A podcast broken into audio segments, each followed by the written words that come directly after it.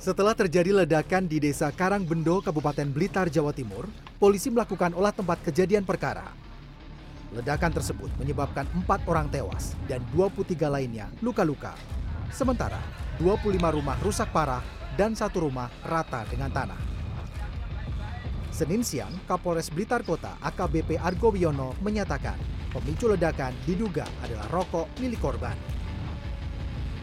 Lokasi titik apa pusat ledakan tadi berdasarkan evaluasi dari tim Cibom itu ditemukan ada puntung rokok. Nah, puntung rokok ini yang tadi disampaikan oleh para tetangga memang tiga orang ini memang juga perokok.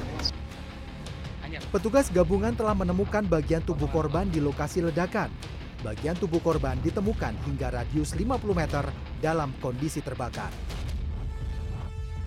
Penyisiran masih dilakukan hingga radius 100 meter dari pusat ledakan.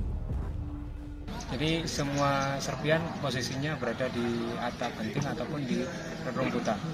Yang fit untuk yang full body itu satu, yang apa itu badan ke atas itu dua, dan yang satunya untuk tulang kepalanya belum, apa, tulang tengkoraknya belum.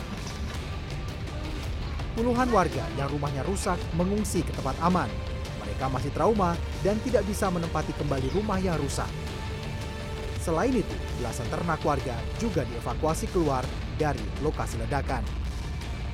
Tim Liputan, CNN Indonesia.